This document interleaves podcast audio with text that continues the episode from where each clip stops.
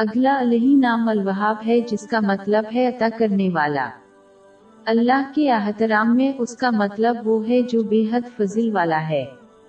اور بغیر معاوضہ یا بیرونی وجہ کے احسانات اور برکتیں عطا کرتا ہے۔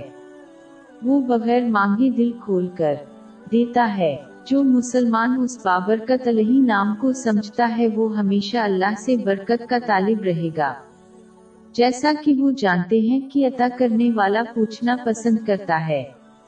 اس کی تصدیق جامع ترمزی نمبر تین، پانچ، سات، ایک میں موجود حدیث سے ہوتی ہے۔ لیکن یہ جاننا ضروری ہے کہ جو شخص عطا کرنے والے سے فضل چاہتا ہے، اسے معلوم ہونا چاہیے کہ یہ اس کی نافرمانی سے حاصل نہیں ہوتا۔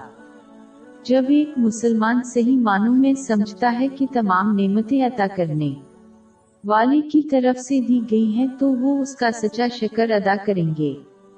یہ تب ہوتا ہے جب کوئی اپنے پاس موجود تمام نعمتوں کو اللہ کی رضا کے مطابق استعمال کرتا ہے۔ اس سے برکتوں میں اضافہ ہوتا ہے۔ باپ چودہ آئی سات۔